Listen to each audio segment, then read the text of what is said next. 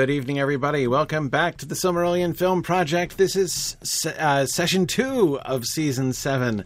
Uh, last time we uh, were looking at the overall kind of the road ahead uh, uh, as we have reached what we decided last time was the halfway point of, of the first age.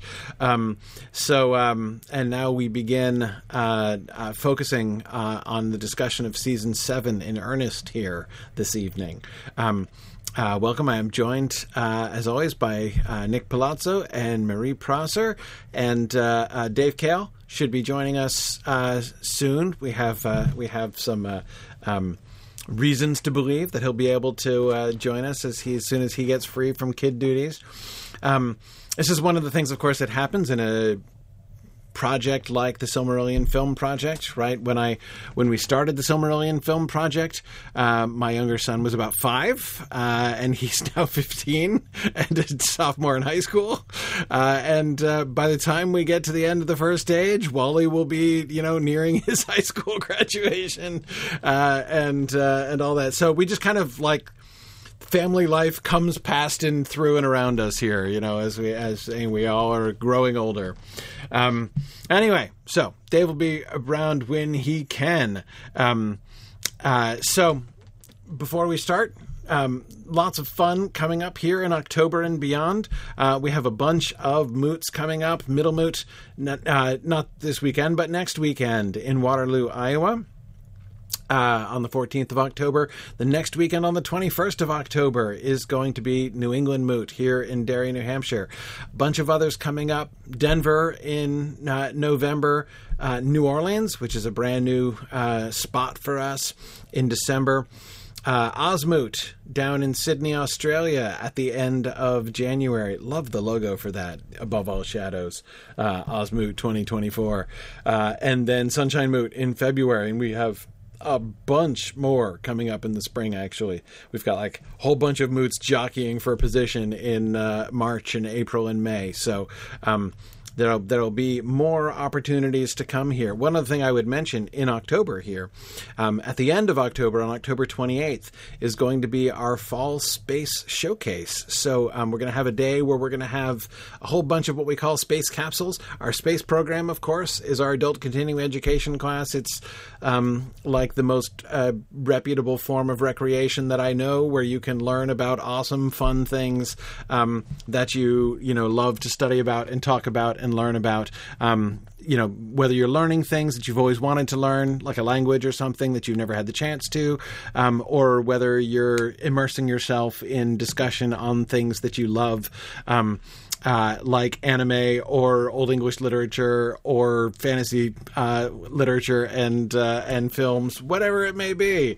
Um, so uh, you can see, uh, so the space showcase on the 28th will be an opportunity to sort of see, like, get little mini features, get a, get a taste for the different space modules that are coming up, including, rumor has it, um, there's going to be a, a, a space capsule by uh, the great Amy Sturgis, who is coming and beginning teaching in our space program um, uh, in, uh, in, in the beginning of the new year. So um, lots of fun stuff coming up there. So that'll be on February 28th. You can get more information there.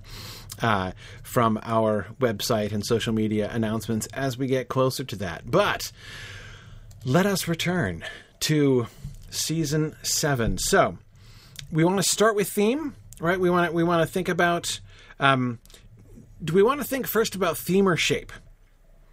Like we can think about the overall kind of structure of season seven and what we're going to cover.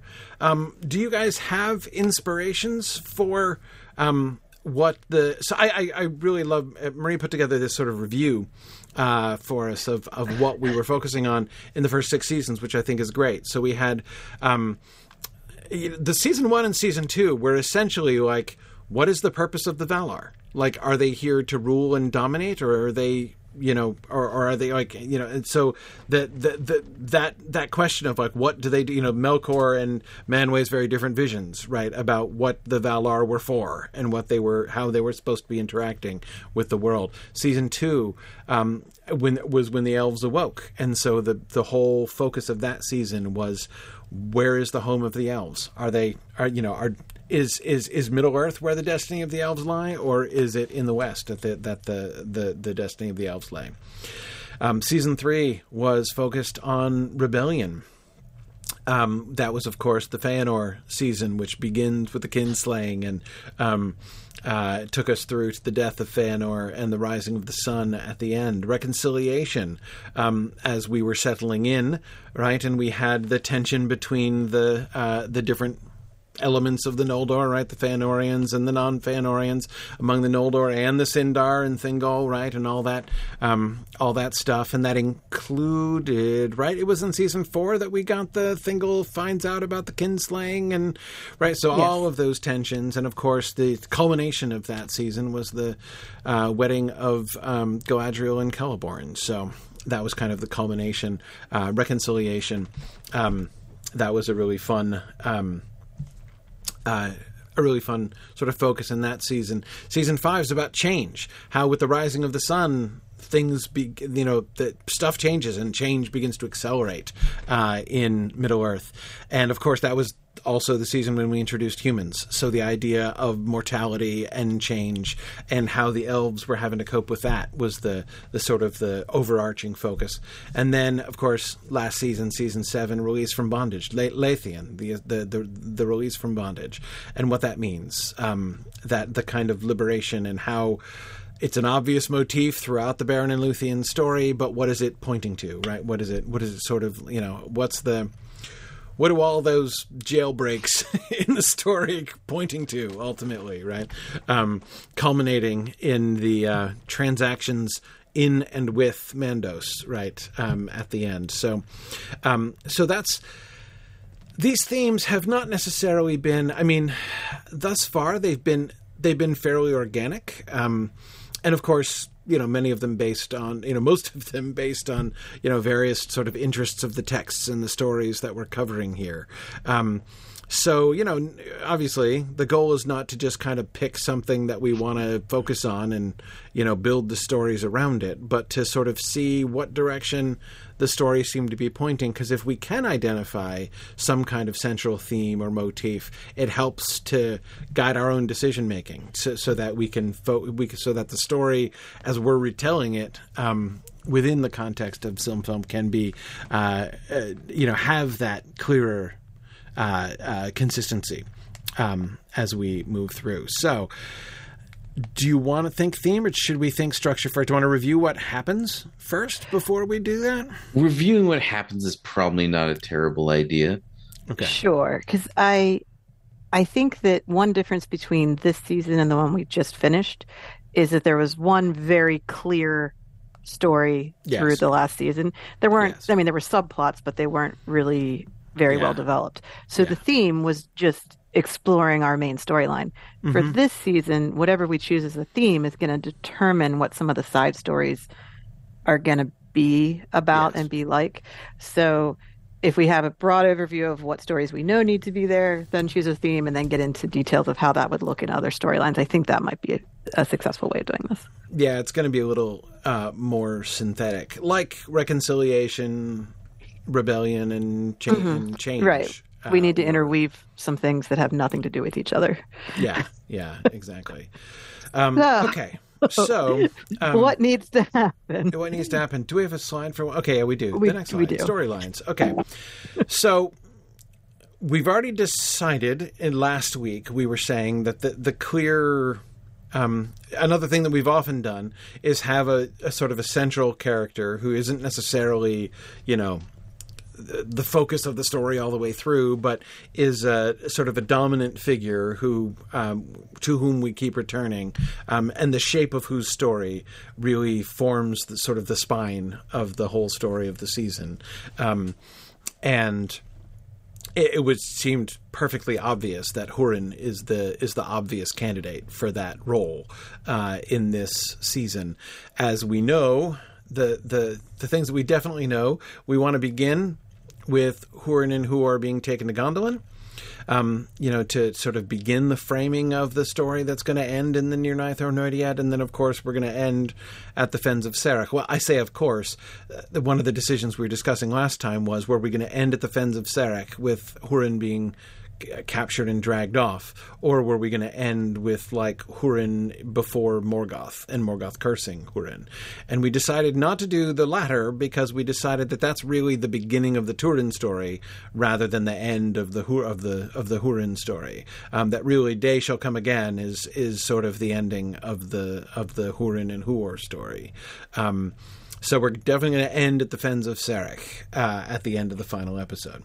Um, so, um, so again, we're starting with Hurin and Huor, Hurin and Huor and Gondolin, and we're ending with Hurin and Huor at the Fens of Serech. So um, they are the obvious sort of frame of that. Um, let's pause for a second. Um, between those endpoints, what are we doing? So they're going to return from Gondolin. Hurin uh, Galdor is going to die relatively early on, right? And so we're going to get a really comparatively young Hurin um, taking over as king in Dor Lómin, and his role. It's one of the things I always found. Um, I remember at a very early age being struck by the way in which, like Fingon, uh, seems to defer to Hurin um, in the in the Nirnaeth, right? When they're you know like th- there's there's just that one line I think where it says like you know but Hurin counseled against it, right? Um, and Fingon goes along with him, right? So it's it's clear like the kind of respect that he gains from uh, the you know the elven lords as well as you know his own people. Um, clearly, there needs to be some sort of story there, right? Kind of.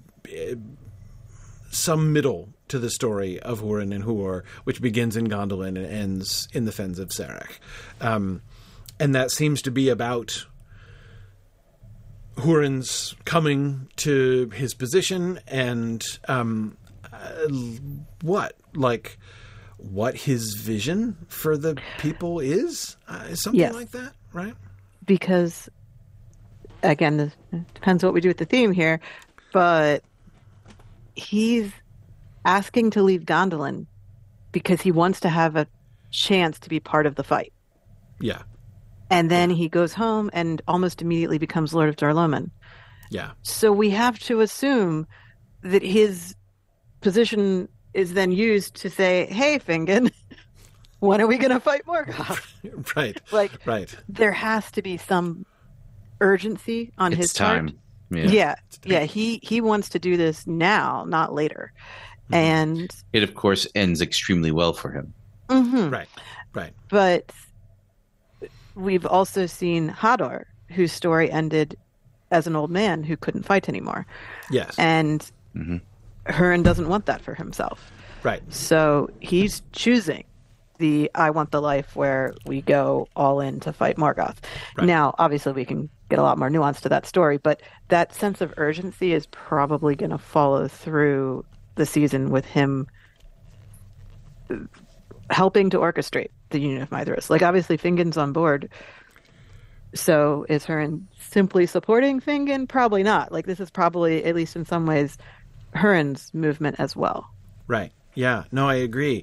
And of course, another thing that needs to get factored in there is Morwen as well. Yes. Right. I mean, I think so, about Morwen and her reputation in um, uh, later, right? And the only part of her story that was actually told, right? That is, you know, the early part of the Turin story after Hurin's death, um, and the sort of, you know, atmosphere of, you know, like the whole like ethos of Morwen, right, and the reputation that she gains and stuff. Um, the opportunity to show like what was that like during Hurin's reign? Like, what was Morwen like during her? What was their partnership like? Um, Morwen right. is one of the like strongest really minor characters in, in Tolkien's work. You know, if, if you see what I mean, like she actually does and says very little in the in the stories that we have of her, um, or at least it feels very disproportionate to. She feels like a very very much larger than life, um, you know, kind of big character, and yet we never really get her doing much or or saying much, and so establishing Morwen and Hurin and Morwen's relationship seems really important there in the middle.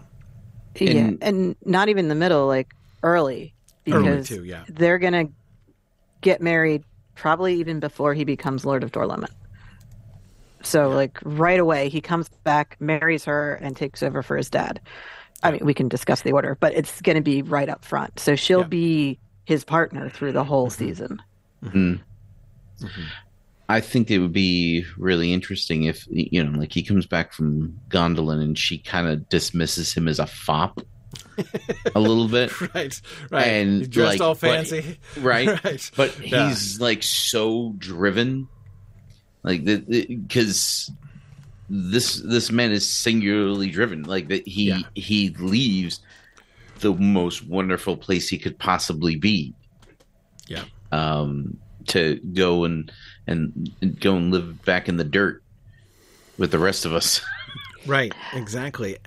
Yeah. I mean, honestly, Hurin's character is not fleshed out very much more than Morwen's character in the written, you know, in the published texts uh, of Tolkien. So, but there is a lot of subtext that, like, there there's is. a lot there that is. you can yeah. be like, okay, but he he is this way though. Like yes. there's a lot you can glean, and Morwen as well. There's a, so much you can pull mm-hmm. out of the very very little that we're given, and which. And yeah, the the two of them are more fleshed out than Huor or Rion for sure. So th- we're gonna have to have a lot of conversations about what direction we want these characters to go in and who they are as people, because yeah. it is true that there's so little in the text you can easily read the story and develop a certain idea of who the, who they are. Yeah, that's yeah. radically different from someone else's.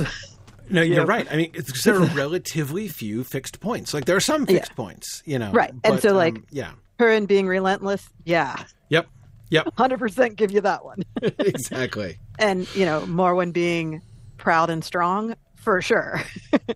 yeah. But what does that look like? And what do they see in each other? And how does their story progress forward and and everything? That's that's going to take some developing i think. Yeah yeah. No i agree. And of course like how to do that like what happens right in the right. middle in order to bring you know uh, yeah right. Yeah. well they do have three kids so we can kind of time the story out based on that. Yeah um yep. but uh the tragedy of the death of Lalaith is mm-hmm. probably mm-hmm. going to be part of a bigger story. Yep. Because the plague that she dies in likely affects all of the people of Dor-lómin yes. and um, is a precursor to the Nirnaeth. So it's that's going to likely be a fairly pivotal yeah plot point as well as an important character moment for for their family. How yeah how much how much are we going to want to get into? Cuz okay so one of the there is a lot of um, complex interweaving of Dor-lómin and Brethil and you know their lines and the families and the double first cousins because of, of, the double wedding and everything else. Like how much are we going to want to bring Brethil and like Brethil well, politics, which I don't I don't mean that shallowly, right? But like how how no, much is the story of Brethil going to be a part of this yeah. as well? Are we, are we going to spend time in Brethil? Like our narrative I, spend time in Brethil? I think so, although not necessarily a lot of time. Mm-hmm. Um, anyone who takes part in the Nirnaeth, anyone who joins the right. battle, we need their need story. How'd yeah. they get there? Yeah. So Brethil is going to send fighters. Right. The the the Lord of Brethil's going to die in the gonna die Nirnaeth, yeah. and um, Glóredhel, his wife, is the sister of Galdor. yeah. yeah. I looked at this family tree, I promise. But um, oh man, I get so confused with this. Like, uh, it's yeah, one of my but, goals by the end of season seven to like finally have all this stuff straight. Yeah. Yeah. So we, we're going to talk about these characters a lot. We'll figure it out. Yeah. But yeah. And so she's going to die as in the same year as the Nirnaeth as well when her husband mm-hmm. dies. But their son is Handir? Handir, which right? is Brandir's or, father, is it, right? Yes. Yeah. Or Haldir. Anyway, whatever his name is, it's it's Brandir's father. You, you it's know that sure Brandir's father. You know that their their line is starting to slide down off the off the hill when they start abandoning the Hal designation. Right. Yeah, yeah. yeah. But yeah. anyway, no, no, no. He is between the ages of Hurin and Huor. Right. So he's okay. and those the brothers are only three years apart. So he's right at their age. He's and the they one, were Isn't and they were the one who originally, like before Huor got invented, was the one who was taken to Gondolin with or ends up in Gondolin, like in the first draft. I, I don't I, recall. I, I, I think possibly, was, yeah, because he yeah. he exists as in the same place in the same time. He's their yeah. age. He's yeah. with them because they're being raised in Brethil, right? So as much as Hurin and Huor are clearly this duo, he's the third guy. Yeah. So whatever the story of how Brethil gets involved in the Nirnaeth is, I think it's going to at least include some kind of relationship between um, is it Hondo or Haldir? Anyway, him and uh, Hurin and Huor. So yeah. then that'll set up, of course, Turin's later relationship with Brandir, which is you know yeah. less friendly. So less friendly. one thing that's occurring to me is the juxtaposition um, between the, kind of the theme that's presented through Hurin and Huor and the theme that's presented through Maedhros. Because the theme of the Hurin and Huor story in, in in as much as it relates to the Nirnaeth, is I have faith that this is going to work out. Yep.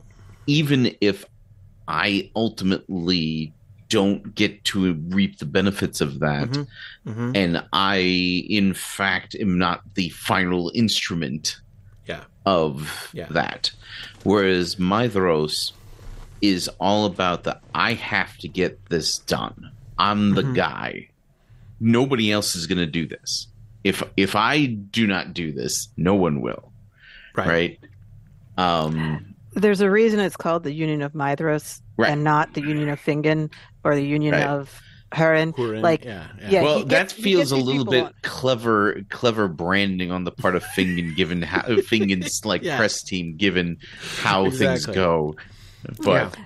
no, but the is. point is, it's it's definitely Maedhros's plan and idea.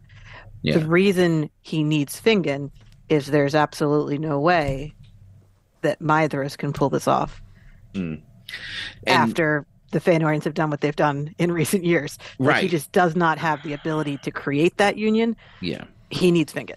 Yeah. Well, but the the I remember when I first read the story, I felt very strongly this sense that I was being told that Maedhros is failing because we just cannot defeat evil on our own. Hmm. You know that that until the time comes for Providence to step in and do something, the we're fighting the long defeat and yeah. Maedhros still hasn't picked up Figured on that, that fact yet. Right, he hasn't but conceded that. That's because the pers- the narrative voice of the Silmarillion is somebody who knows how the first age ends. So right. there's a right. lot of looking back in hindsight, this was never going to work. But oh, sure. that's obviously not what the characters who are living through it think. Like, I don't think they're all defeatists and are like, we're just going to fight because it's the right no, thing to do. It doesn't matter if we all die. Like, they don't, they honestly think they could win. Yeah, but I think so, that Hurin comes to a realization that the whole day shall come again means that he figures out. Yes. Yeah. Yeah. Well, and and his, you know, he essentially is telling Turin like, go, like, uh, like I, we we've lost, we have lost right. this battle. I'm gonna die real quick, if that's okay with you. Um, but Turgon yeah. needs to live. Yes. And escape. Yeah. And obviously, Huor has the prophetic uh, awareness that from you and from me, and star right, shall yes. arise. Yeah. Right. So, so yeah, but, I, I think that we we do see that there is definite hope in their final defeat. There, they're not going into that defeat thinking it's all over. They're going into that defeat going, we are fighting to protect yes the hope of Beleriand. Mm-hmm. Yeah, and and maybe Hurin could kind of start out where Maedhros is. He mm-hmm. could kind of start out with the look. I'm the guy, like uh, you know, like we're like because he kind of brings the human contingent together, right? Mm-hmm. Um, because now the um, the people of the House of Beor have, or, or, a large contingent of them, have been dropped into his lap, you know he has a relationship with the people uh, with the Haladin, and so he is kind of the linchpin that brings all that together yep. in the way that Maedhros is trying to do for uh, for the elves.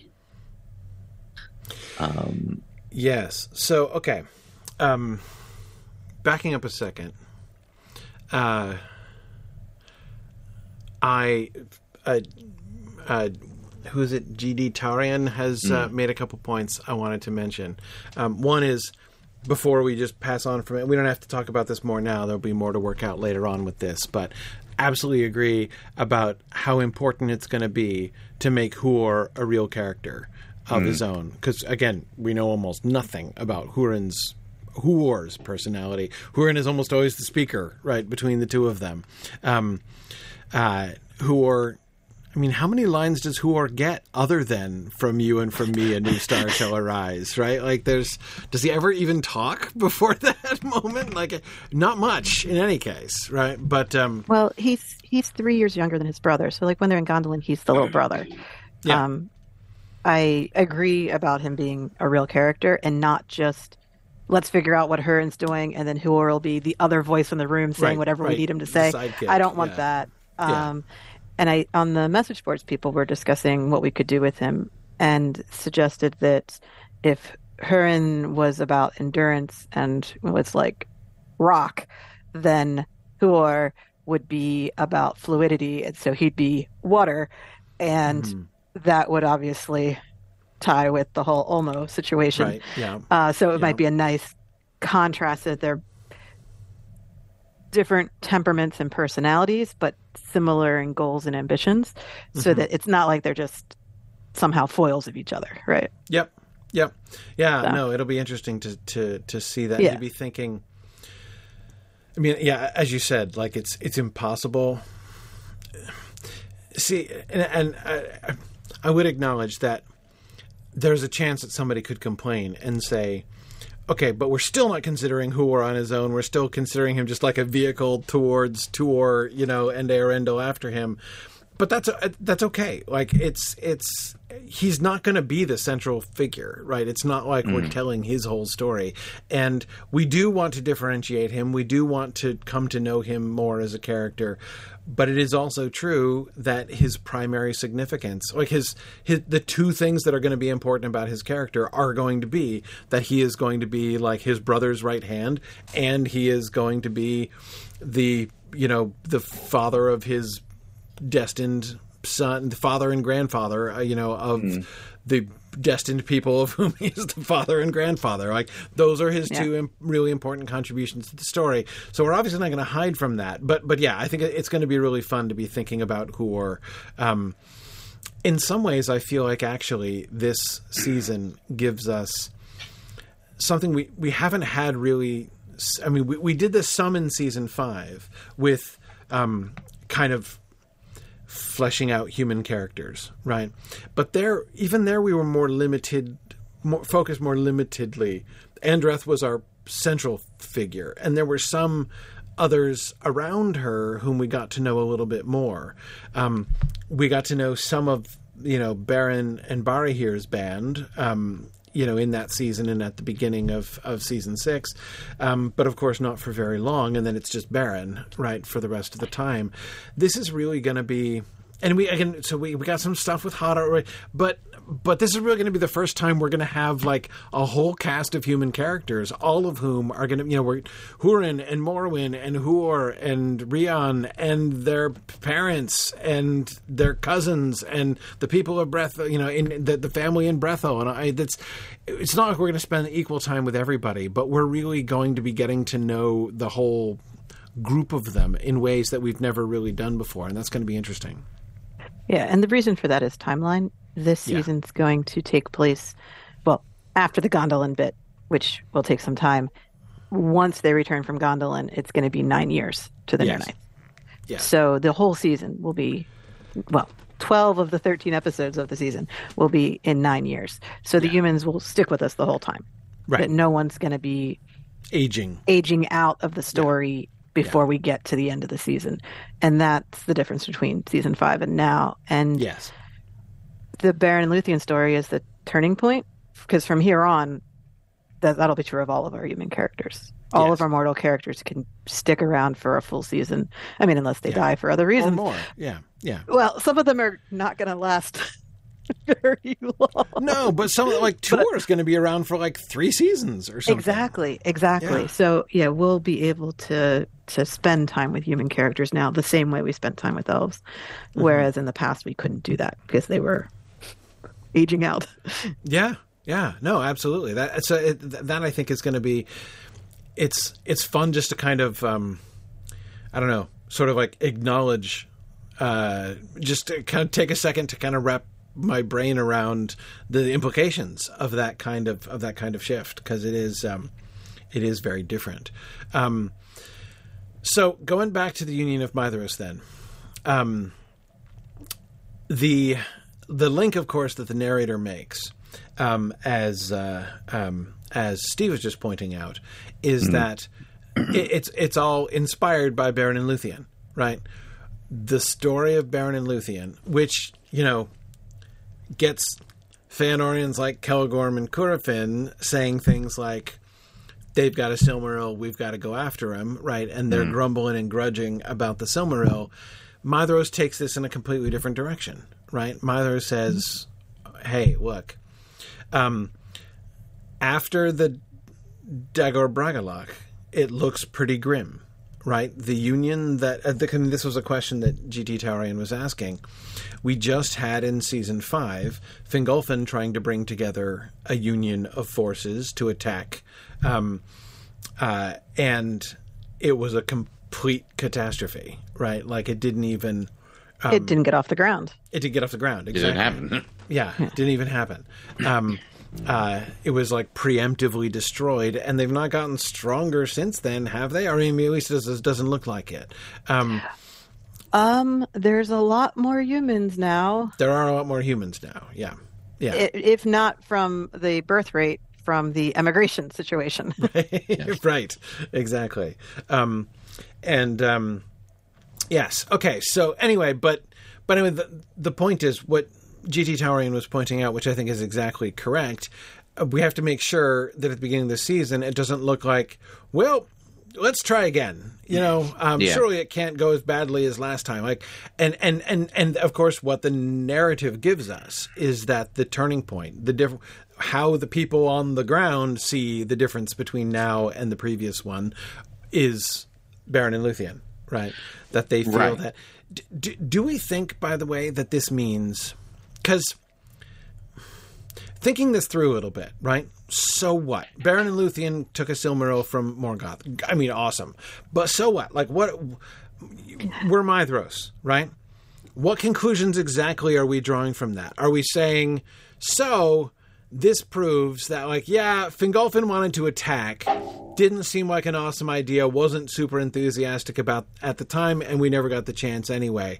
But you know what? Maybe Fingolfin was onto something. Maybe if we can actually pull it off, um, because Beren and Luthien have proven, like, he can be beaten. That's a strange conclusion, I have to say, on its own because like what but the Beren and Luthien story absolutely does not demonstrate is like military weakness of Thangorodrim right? Like no. that that is not a, a sensible lesson to take, like um, because they didn't storm it, right? I mean, That's, at the yeah. very least, security could could use a little beefing up there. right. So maybe um, you could um, send a spy in. I mean, like, yeah. that's but a good reason to try to like a jailbreak or something. But that's not a that's not a good reason to say. Therefore, an invasion. He's totally vulnerable to invasion. Like, is he? Maybe. Yeah. But uh, you know. Well, I think that there's a few more things in the picture. I mean, obviously, the news that Beren and Luthien stole a Silmaril is the talk of Beleriand. Yeah, yeah. yeah. But Maedhros turned down Fingolfin's offer when it was on the table, and then lived through the Dagor Bragollach. Right. So he's seen the well, let's just wait till Morgoth attacks approach, and that didn't go great for them. Right. And Fingolfin followed it up with a one-on-one duel, and Maedhros had to be thinking like, I, I, we could have done something differently here, right? Yeah, yeah. So I think Right. So I think that it's not just wow, isn't it cool that they stole a Silmaril, but it's also what lessons have we learned from the Dagor Bragollach? Mm-hmm. And one of mm-hmm. them was waiting until Morgoth chooses the time to attack is not going to go well for us. Maybe we should choose the time. Right. Right. So, yeah, so here's my other question: Does Maedhros or any of them suggest? So, one possible conclusion you could draw from the Beren and Luthien story is, hey, Morgoth is slipping. Morgoth is weakening. He's mm-hmm. lesser than he was before, which of course is actually true. In fact, right? Yeah. Um. So, but if you put it together, right? A Fingolfin, yeah. I mean, he killed Fingolfin, but like Fingolfin was a handful for him, right? Right, one on one. Yeah. Fingolfin wounded him. Right, the dude yeah. limps now. Right, like his like Fingolfin wounded him, and then Luthien goes and steals his lunch. Right, I mean, like so, like this guy yeah. is not. So I, am thinking of the phrase in the text, right? Like that Morgoth was not Morgoth's unassailable. not unassailable. and I don't think yeah. that that can mean from a military standpoint, right? Because it's to, mm. to apply that militarily doesn't make sense. But to say that Morgoth himself, like this is not this this is an opponent that, who maybe is more has come down to be more within our reach than we think. We remember him from Valinor. Some of us do, right? Right. But you know what? When he when he absolutely steamrolled Finwë. Yeah, exactly.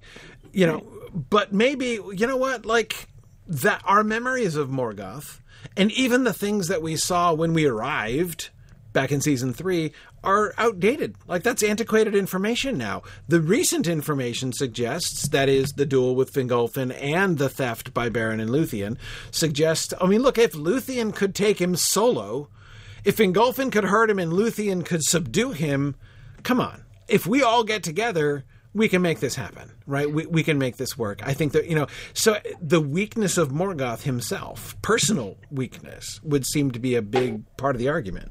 Mm-hmm. Well, it's so to kind of break down like what's changed tactically speaking, mm-hmm. um, because it's made very, very clear in the text that but for the um, the treachery of the Easterlings, they still would have they at least the narrator seems convinced right. that they could have won. They could have won, yeah. Um, and so for for whatever reason, the narrator at least thinks that the that the plan is solid. Yes.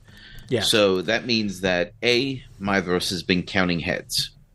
Um, there's an important change in the strategic situation um, since the Dagor Bragollach, and that's that Morgoth's forces are no longer holed up in Fangorn. Yes. Right?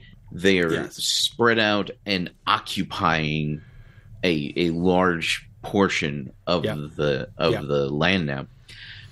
Which means that they can be cut up and dealt with. And in fact, that's exactly what happens. Yes. Um, so then, I mean, I don't know why nobody thinks to bring along siege equipment. That doesn't make any sense to me whatsoever, and I'm not sure. I prefer I wanna... to think we just don't mention the siege equipment in the narrative. It, it, like it, it's the fact that the narrator goes out of the way. Like, what was their plan? Like, why yeah. they just run up and beat on the doors? Like, oh yeah, this is totally going to work. It's but totally going to work. Yeah. The the important of the of the two things that you've mentioned, Fingolfin's wounding of Morgoth and Luthien's subduing of him, I think that Maedhros is counting not only on the fact that Morgoth is weakened, but that everybody knows it. Mm-hmm. That mm-hmm. it's a it's a psychological tool in their arsenal now yes. that they didn't have before. Even if Mar- Maedhros thought that they could have taken physically taken down Morgoth, which is now very clear that they can. Yes. Now everybody knows that Morgoth's forces know it. Um, the the all of the elves know it. The men know it. Everybody knows it, and so that that changes the landscape of the morale for his side and for their opposition. In addition, Morgoth has lost like they have to know they may not know that it was Sauron at um, at Tol Sirion, but mm-hmm. they have to know that there was a major lieutenant of Morgoth's there who was defeated and and possibly lost to him. Mm-hmm. Like everybody knows that Draugluin is dead. Right. You know, like they, everybody probably knows. Yeah, everybody knows that Thuringwethil is dead. There's this huge hole in Morgoth's, you know, like crime syndicate organization. Right. He still so has the speak. dragon, and he still and, has the Balrogs, but that's it. Right. Right. I mean, that but counts for something. It's a lot. Yeah. It's still a lot. yeah, yeah. Exactly. But Maedhros has reason to suspect that the dragon cannot be counted upon. Right. To to to follow orders and to do the strategically responsible thing. Uh, because he knows nobody's more familiar with the dragon than the Feanorians. Right. Um so it's like, yes, he's very dangerous, and you don't want to ignore live dragons in your battle plan. But at the same right. time, we could Mor- probably deal with him. Right, Morgoth can't count on him to effectively engage either. He's in not fact, a strategist. He's not a battle right. strategist. Yeah, right. And, and in fact, one pinprick and he's out. He which is indeed what happens. Yeah, he just right. he pieces out of the battle. That's what I mean. He gets stabbed. Yeah, yeah exactly. Yeah, yeah. exactly. Um, um, and yet, does um, Morgoth have more dragons? I there's no evidence that there are more dragons until later on. I don't. Is is it no? Were there dragons? Does it? Uh, it's, it's in that the that when he empties uh, mm-hmm. they're included in the list when he empties Angband, yeah. right? Yeah, we need dragons now, and we're going to need them for the fall of Gondolin. So I don't think well, they're going to be for the new. Fall of Gondolin for sure. Yeah, but they're not going to be new for that. They're going to be no, but they're this. probably dragons. Yeah, they're the probably still baby dragons yeah. at yeah. this point. They were that, yeah. they were season four Glaurung. Exactly, dragons. that's what I was just right. thinking. Yeah, yeah, yeah. Mm-hmm. So yeah, they're um, there, maybe but maybe not. Yeah, but multiple baby dragons suggest that you're about to have an army of full size dragons, which is an argument in favor of the can we attack now, please? Sooner rather yeah. than later, yes. Yeah. yeah. Yes. Like don't well, wait for all those dragons to grow up. well, I, th- yes. I think that he, again, you know, he can be counting heads and being like, okay, there is never going to be a better time than right now. Yes. Yep. So I think that Maedhros' approach to the whole thing is a bit on the practical side. He mm-hmm. is being forced a bit by circumstances. It's not like he just sat down one day and was like, "Hey, you know what would be great? Let's go attack Morgoth." Right? Like, there's. Right.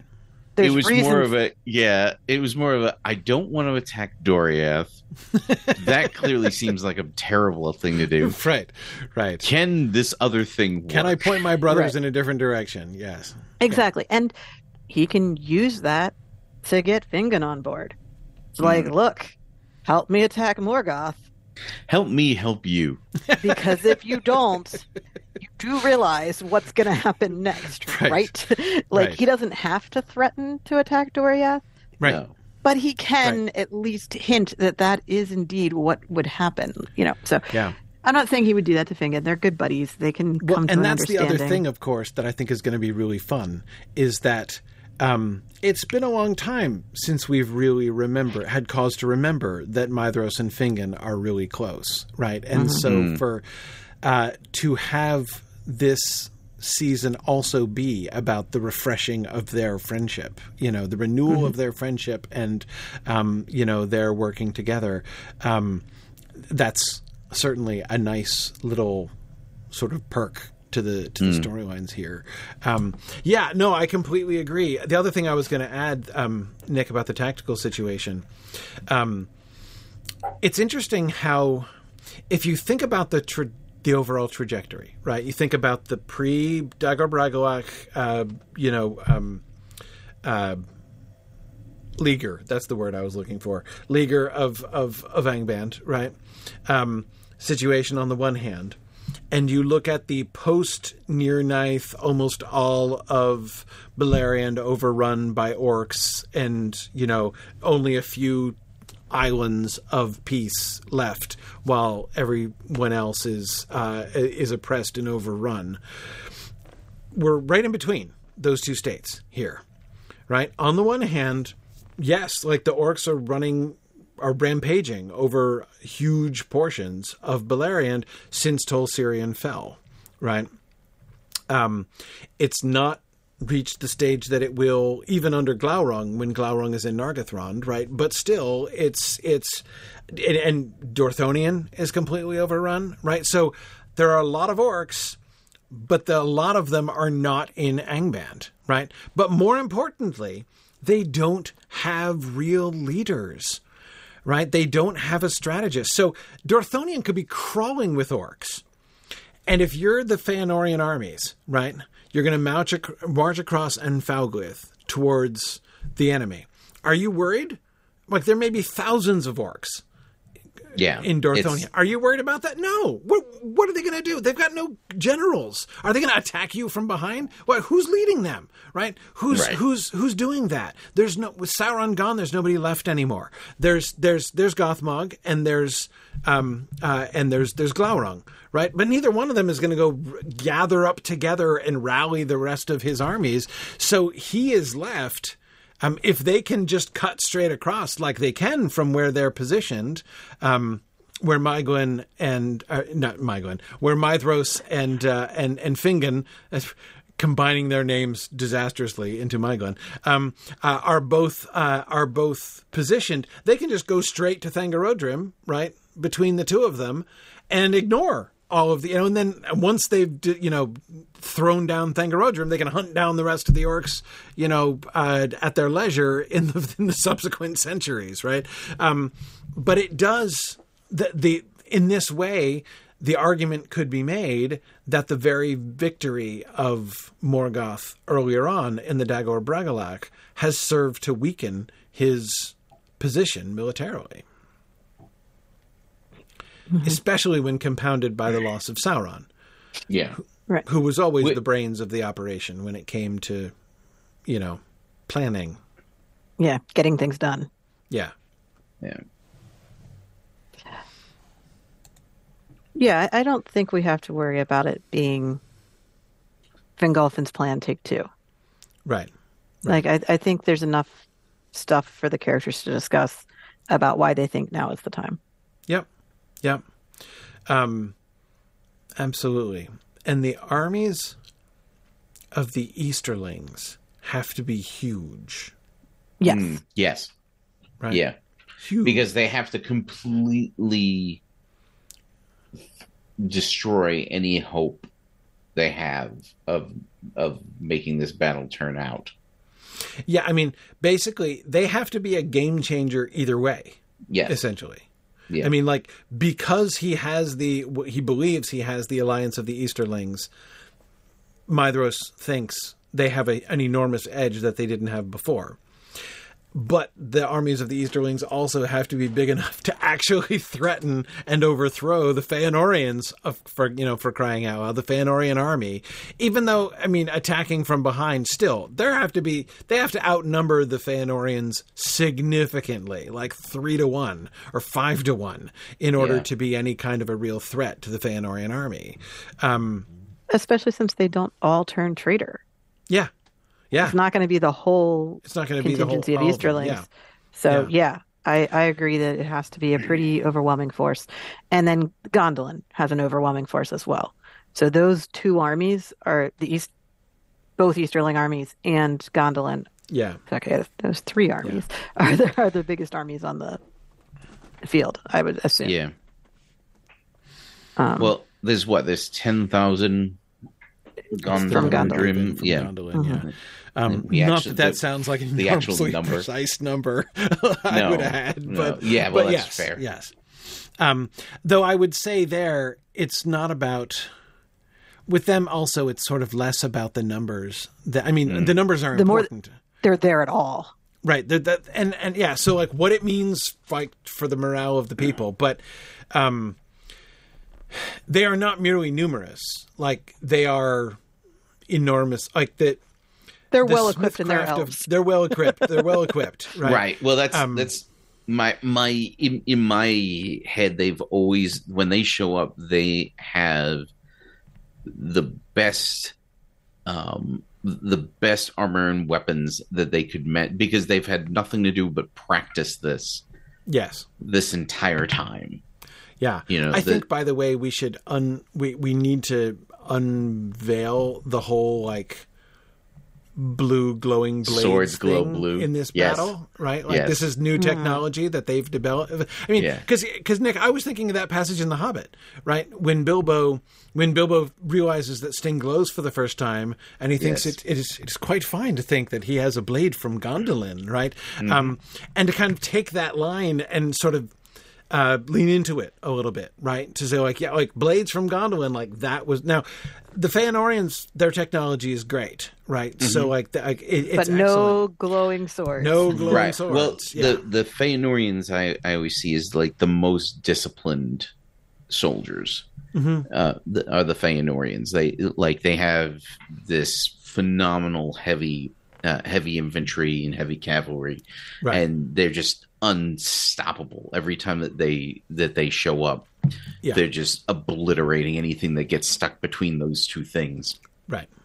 Right. Um, but the idea that the and if we, we can we can talk about why the technology of the uh, the gondolindrim is is so advanced later.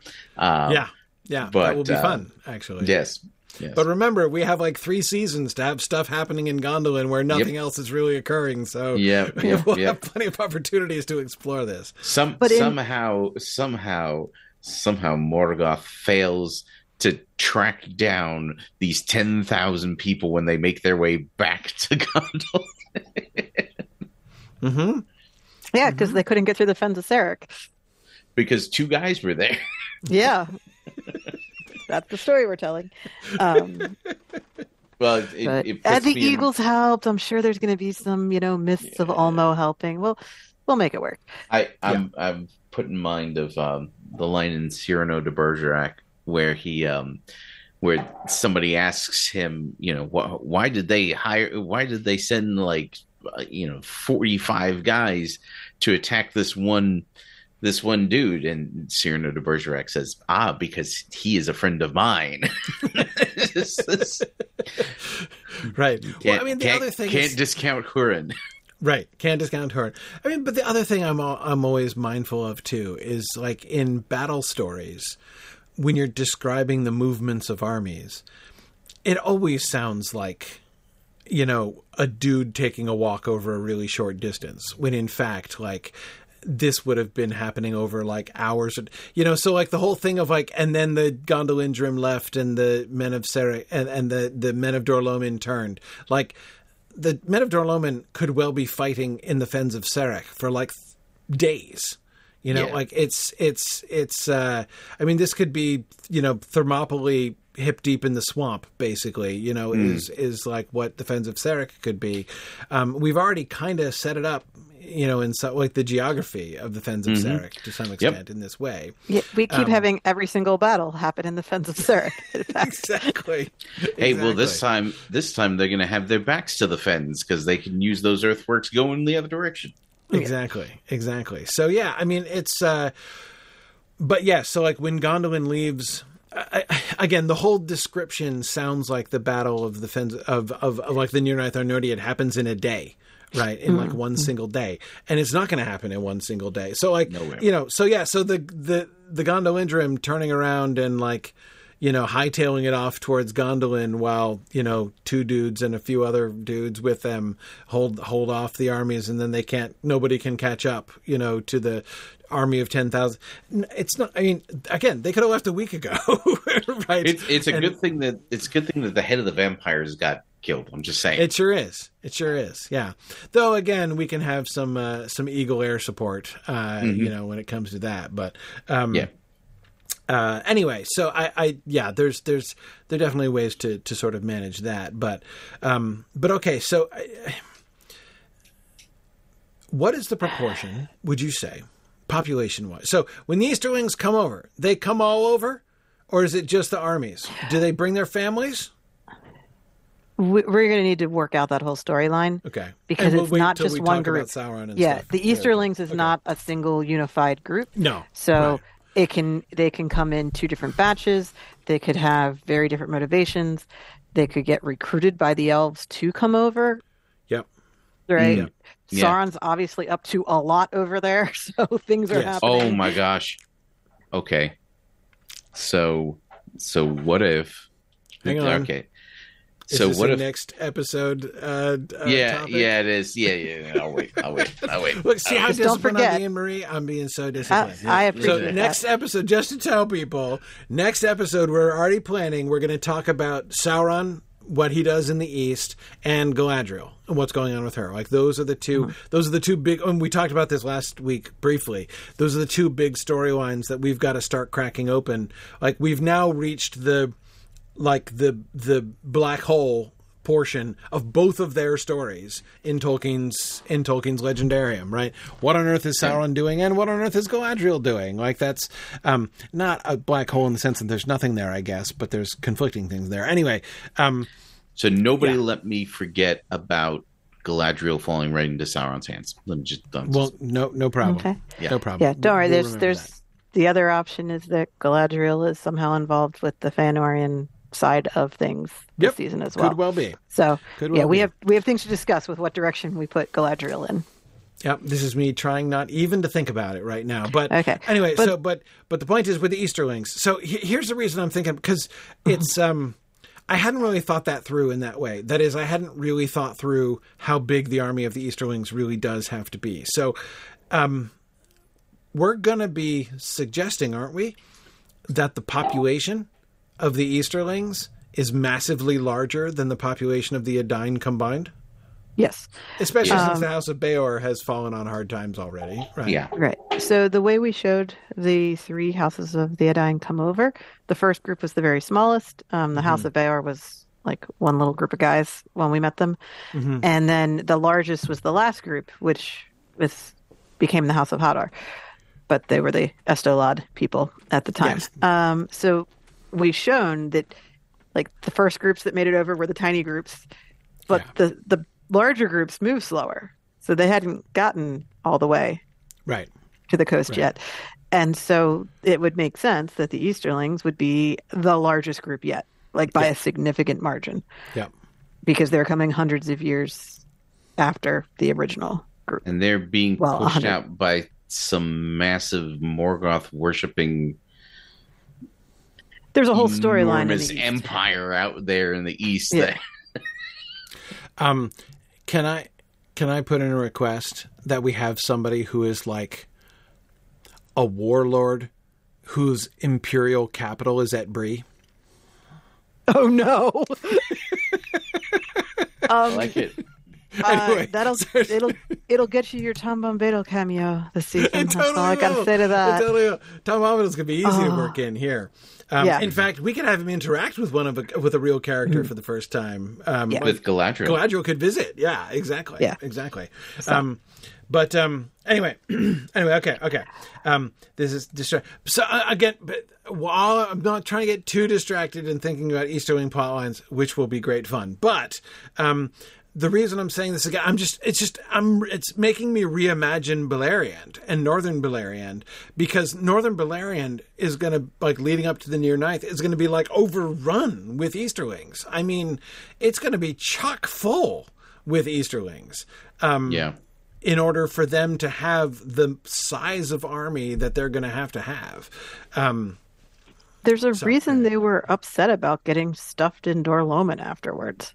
Right. Mm. Like right. everybody else who's offered Dor-lómin is like, wow, what a great place to live. I'm so happy to be here. right. The Easterlings were mad about it. So you have to assume that the House of Hador moving in was like, ah, all this land, this is all wonderful. We can, right. yeah. yeah. And the Easterlings are like cramped. so, right. so yeah, right. it's a very, very large group. Yes. Yeah. Yeah. Okay. So yeah, that's that's just um, yeah, so I kind of just talking through and imagining my way through that to kind of orient myself towards that because I'd never really considered the question of how many Easterlings there were, but really. So if we if we talk about, I mean, there could be like there could be like a million people all told. I, like after huge, yeah, a, like after the the um, I'm not talking about the fighting people. I'm talking about like just yeah. the entire population. Yeah. Yeah. Yeah. I mean, and you could yeah. you could fit that many people easy on the um like just uh, west of the mountains there. Um, There's a lot of space. sure, sure, um, but still, it would be it would be full. I mean, it would be yeah. full of folks. Oh yeah, in ways that it never was. So yeah, yeah, yeah. yeah. It's a it's it's a very different thing. Okay, cool. So um, they could even drop some hints. The Feanorians would kind of be perfect people to drop hints about how. Well, I mean, there won't be won't be as many of them left after the battle. It'll be fine. yeah. And speaking of, we are going to eventually have to plan like end game things for some of these cultures. Yes. Um, so naturally, there's multiple groups of Easterlings. The ones who were faithful and didn't join in the rebellion, like, do they survive this battle? If they do, where do they go? You know, we'll have to work on that. Rohan eventually, yes. I mean, yeah. right. Mm-hmm. But so do they end yeah. up back over the mountains? Are they somewhere in Beleriand for the rest of the story? Like, what are we doing with them? And yep. then um, also, like the Forest of Brethil. Yep. After Turin's death, what happens to those folks? I mean, are there any of them going to survive to go to Numenor, or are we going to get rid of them in some other way? You know, just things to think yeah. about. Yeah. Um, so yeah, we do have some end of Beleriand decisions to make eventually. For sure, for sure. But yes, thinking about the trajectories of their cultures and um, yeah, yeah, yeah. Um, awesome. That'll be great fun. Uh, so let's think about. Well, all right. I'm sorry. I'm looking at my list of storylines here. We talked about Gondolin to some extent. Um, not a lot of extent, though. So let's because Gondolin. If Hurin and Huor are the most logical, like sort of framing characters of the whole season, um, Turgon is the second most logical framing character for this season.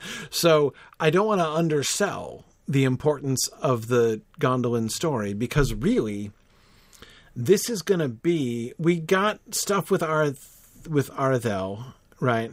Um,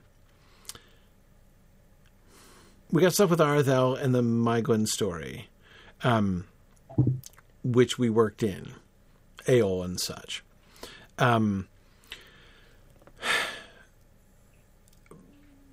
but the primary emphasis i'm thinking about T- turgon's story um, really like this the identity of gondolin the mission like you know what is what is what is turgon's current mission statement you know in gondolin? Right. You right because what I, stage is he at here precisely? Yeah I, I don't know how much we want to set up his decision to join the Nirnaeth or how much we want it to surprise people but there should be some feeling of will he or won't he in the yeah. season, which means we need to be grappling with what is he trying to accomplish here, what is he doing, and and how has the death of Aredhel affected him. So I think that Hurin and Huor can bring that out in him a bit. That was season you know, five, right? Yes. Yeah. yeah. But we haven't really seen Gondolin in season six, so it was yeah. the last time we saw him. was he was mourning the, right? Right. So he was yeah. mourning the death of Aredhel, and then Fingolfin dies, and then we see a little cameo when the eagles fly over Gondolin with Beren Yeah, the burial. Yeah. yeah. yeah. Yeah. So, so we've had a few little glimpses of him, yeah. but mostly we haven't seen him since the death of Eol. No, that makes uh, good sense. Okay, so this the primary story, as far as Gondolin itself was concerned, the primary story was Aredhel's restlessness. And her sense, right. help me remember, because I know we, we kind of beefed Aredhel and her storyline up a little bit, especially at the beginning. What she wanted was to contribute, right? Like we're we're we're we're going to waste here, right? We're right. hiding and doing nothing. We're, we're we're not contributing to the team at she, all. That was her basic angle, right? She thought that Turgon had lost sight of his vision. Right because right. he's like, my mission statement from Ulmo was go make a safe place and keep the people safe and protected there. Right. And he's like, right. cool, did that. and she is of the opinion that the whole purpose of doing that was to be ready for when the time came. And she didn't think he was doing enough of preparing for that day. or right. even acknowledging that that day would come, because the focus seems so much on Gondolin and not on what was outside Gondolin. So that so, was the source of her restlessness. This suggests that the primary Gondolin story of this season is Turgon coming over the course of the, you know, first half or whatever of the season to the conclusion this is the day. The day has yeah. come. This uh-huh. is this is when we go for this is what we've been preparing for. This has been the point. This is why Ulmo led us to this shelter because you know Aredhel was impatient. He's not going to say this publicly, right? But Aredhel was impatient, but he has not forgotten her words, right? Um, right. And he realizes, yes, like there was a purpose. His absolute isolationism isn't going to happen until after the Nirnaeth, right? Right. When this well, fails I mean, he did tell Eöl and Maeglin that they were there forever now. Well, yeah, no, I'm not. But I'm not he's saying let her isolationism is wholly new. I'm just saying right. the the idea. But he's letting of, her and Huor go. Yeah, yeah. So yes, you're right. The isolationism is not absolute at this time. Uh, after the Nirnaeth, yeah, it's quite it's quite stringent. Dedicated to isolationism and only isolationism. Like we're gonna, we're just gonna. Now nothing else exists except Gondolin, and our mission is now to thrive here and ignore the rest of the world. But that's no, but that's not his mission right now. Right. Right. So the yeah. idea is that this season we need to kind of explore his grappling with Aredhel's ideas and figuring out where he stands on that. Yeah. Um, um, and I, I, I, do think we'll want his actual arrival at the Nirnaeth to be some level of um, unexpected. Yeah. But oh, for sure. But it, there's always been a kind of a question in the story of how he knows like who invited well, him to that? Are handy that way. I they suppose, are handy, but, yeah. but like it never says who reached out or you know found an eagle and was like gee if you could find my brother and tell him i'm about to go into this huge battle that would be super appreciated like i know who Dairon. Fingon. oh, Dairon. Okay. Last seen near Gondolin, yes, right? He's, Encountering eagles. Dairon is friends of eagles now we'll go between there, right? Okay. Um, uh, but yeah, anyway, the point yeah, is, yeah. we could develop a story, right? Yeah, no, where we, somebody, we yeah, where someone tries to get news to Gondolin and doesn't know if it got through or not, and then Turgon shows up. So yeah. By the way, you know who developed the blue sword technology, right? Maeglin, obviously. Yeah. Mm. With mm. with um with the the hilt of Fingolfin's sword, which somehow found its way into his hand. Yeah, or whatever. Yeah, exactly. Oh. Yeah, oh, no, but, but yeah, I mean, I'm thinking. So, like, uh, I, I'm looking forward to the scene where we see um, where we see Maeglin forging Sting. Uh, I love it. I I want Sting to remain an anonymous little knife. Yeah, it's somewhere no, in Gondolin, no, and there's no, a thousand just like it, and That's, we have yeah, no idea which one like is Sting. no, I'm serious. Like it's it's like standard. Nobody said issue. that he he only made one. He made lots of them. Yeah. And oh, okay, we, okay, fine. We, now, of course, the one we see him making happens to be Sting, but yeah, you know, fine. We, yeah, yeah, that's fine. I just I want there to be an everyman character to Sting that is yeah, not right. true for all the other famous name swords. Yeah, right. and so. Oh my gosh! So we've we've okay. So the only thing we've seen of Sting up until this point has been the hilt sticking up out of Bilbo's pants when he's back on his way back from uh-huh. the Lonely Mountain. Right. Right. In, in so, season one yeah. frame. Yeah. Yeah. And so that's really interesting because like we'll we'll see it and like everybody will have one, right? Right. But there'll be some people who are like, wait a minute, hang on, pause that. yeah, that would be fun. That would be fun. Yep. But uh, yeah. Yeah. All right. Yeah. So we awesome. so we definitely have some stuff to explore in Gondolin. Yes, Phil. He throws Sting into a heap of identical right, daggers. Yeah. He, exactly. We, we, we, show him forging Sting, uh, and then and then he tosses it onto a heap of identical knives, just like it. Yeah. Yeah. yeah. Exactly. Uh, that I'm fine with. Totally yep. fine with that. Yep. Yeah. Yeah. Yeah. Uh, no. Anyway, no. I was just thinking that like my, my Maeglin is the answer to one of the chief answers to why why and how has gondolindrim technology increased, yeah, yes. improved. Yeah. Well, I mean, now. it doesn't hurt that they've got some of the premier Noldor craftsmen there. Oh yeah, but, no, I mean, like there's but plenty of awesomeness already, you know, a baseline there. But yeah, um, yeah, yeah. but Eöl had knowledge that the the Noldor don't. So yep. Maeglin yep. has a unique uh, perspective he can bring. Absolutely, and it also, of course, would help to show why anybody would, because um, we know that Maeglin is going to have a following too, like he's mm-hmm. going to have henchmen and such, and there there's a good reason why he would have followers because he's right. awesome. I mean, there's much that is awesome about Maeglin. We can't have Maeglin just be, um, you know, slimy, nothing but slimy dude. You know, uh, right? That's kind of a boring story. Um, mm-hmm. I, don't think we're going to redeem Maeglin, but we can no, we can make him interesting. No, we just and, make him great rather than like good, annoying. Yeah, yeah, yeah, yeah. yeah.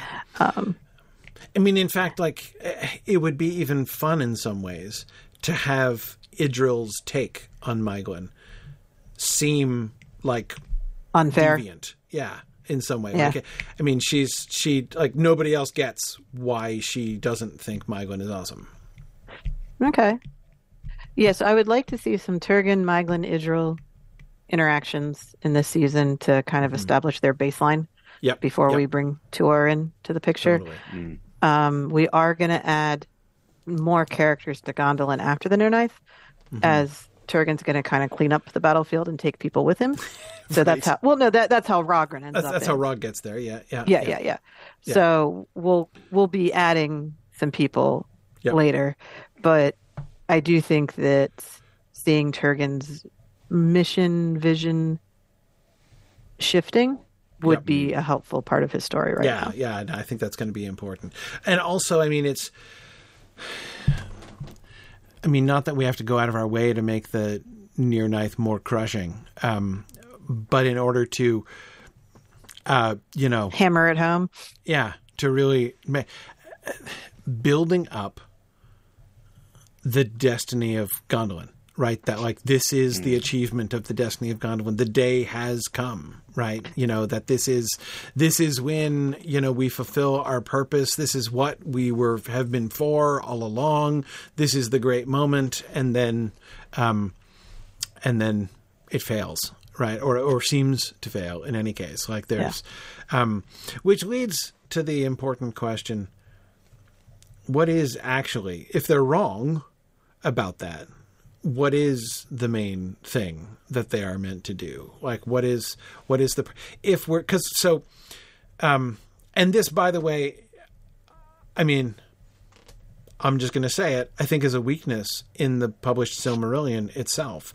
Um, we've talked about this many times before. That in the early versions of the Gondolin story, Turgon in particular was the destined overthrower of Morgoth. Like that was the point of Gondolin.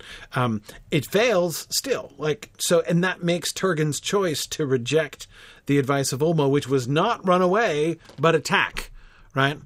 Um, and the stuff that Ulmo says to Tuor in the uh, in the novel, The Unfinished Tuor story, um, makes me think he's still toying with some of those ideas, or like thinking thinking about you know continuing and and, and to to develop some of those ideas, um, but they're not in. Um, they're not in the published text. They're not in the, the final versions that we have, which are still super early. Anyway, um, point is, when that goes away, right? When Tolkien decides that Turgon's destiny is not, in fact, um, to like his calling rather is not in fact to, the calling which he fails to keep um, is not in fact to march out and attack Morgoth and defeat him. Um, what exactly is his mission, and when like so, or to, to, um, let me yeah. ask a question another way: What does listening to Ulmo accomplish? If he doesn't reject Ulmo and they just pack up and leave, what what what what what comes next? What happens next? So Where do they go? What do they do? What do they accomplish? The, the one thing that Turgon is doing post Nirnaeth is sending ships to Valinor. Mm-hmm. And that's the part where he didn't give up. He he is totally isolationist, except for that. Given up. Yeah, yeah, yeah. There is that idea of, but there is some hope somewhere, even if it doesn't yes. seem to be in Beleriand. Mm. So I think that, and the hope ends up being Eärendil. So if they had gotten out, then they could have all gone down to the havens and established the havens earlier, and Turgon would be there with Círdan, and Turgon and Círdan could talk about sending ships and get that sorted out, and you know, yeah, maybe Eärendil yeah. could sail a little earlier. Um, not much earlier. The guy's only twenty some when he does so. exactly right. He's, he's but, let's get let's get the seven year old a boat. Um, yeah, no, I, I agree. I mean, that's it, it, seems to like I said, it seems to me actually like a weakness in the published Silmarillion story. I think what we see from Ulmo's warning is it's kind of a a mercy, like right. Hey, if you don't something something yeah. really bad's about to happen there, and I being your friend, I wanted to tell you so you would have get the chance to get out, right? Yeah. So like, yeah, the the warning isn't necessarily going to save Beleriand or anything, but it would save right. Turgon, right, and Turgon's mm. people mm-hmm. for a time. I mean, for you know, how long are they going to hang out at the Havens yeah. before Morgoth shows up? So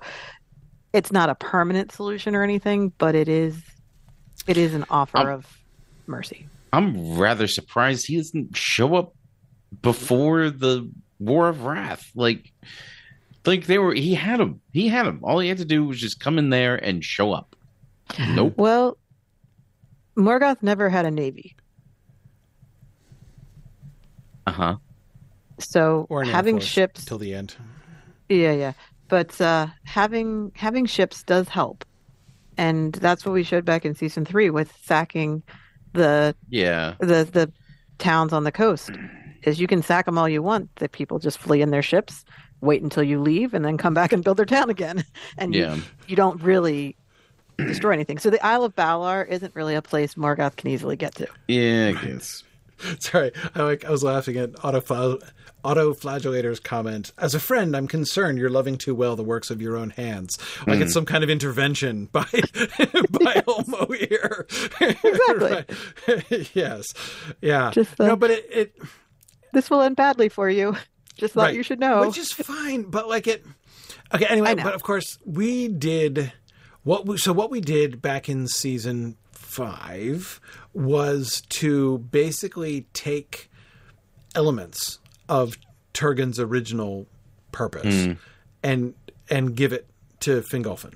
Yes, right. That that kind of picture, that kind of destiny, um, and so we were able to preserve that. Right, some some portion of it. Now, of course, they weren't interpreting that right either. Like they also no. their calendars were off there too. Right, it was mm-hmm. not, in fact, the day.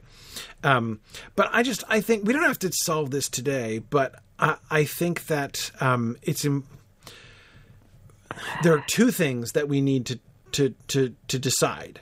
One is again how Turgon's own understanding of the mission statement evolves over time, um, yes.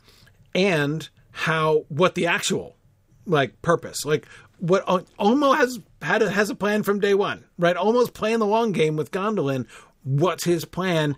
We can say it's just preservation. He's just like, hey, I like Turgon. I want to give him a sweet pad, and I want to, and I want to, you know, protect him and his people. Hmm. Uh, but I'm the, a little whole... dissatisfied with that as the only answer to the question. Well, I mean, the obvious answer is Eärendil. So, I mean, he said, "Go build a city," and by the way, leave, leave a suit of armor with these right. specifications. There is, a, there is a plan, yeah, right yeah. there. Like it's right. it's clear that sending Tuor was always part of Ulmo's plan. Yes, and yes. and therefore Eärendil was always part of Ulmo's plan but yeah, I think we, we do need to work out a little bit more about that um, because we yeah. we discussed it back in season five. But yeah, it might be time to revisit that. Right. Um, exactly. Yeah, but let's... the as far as what is useful for tonight, um, thematically, uh, the idea that now's the time. If that's going to be part of the Gondolin story, that could probably be the part of the Union of Maedhros story mm-hmm. and the Hurin and, and Huor. It just it all would pretty much add up to that because the two main elements of this season are that they need to form a union. So they all have to agree to work together on this.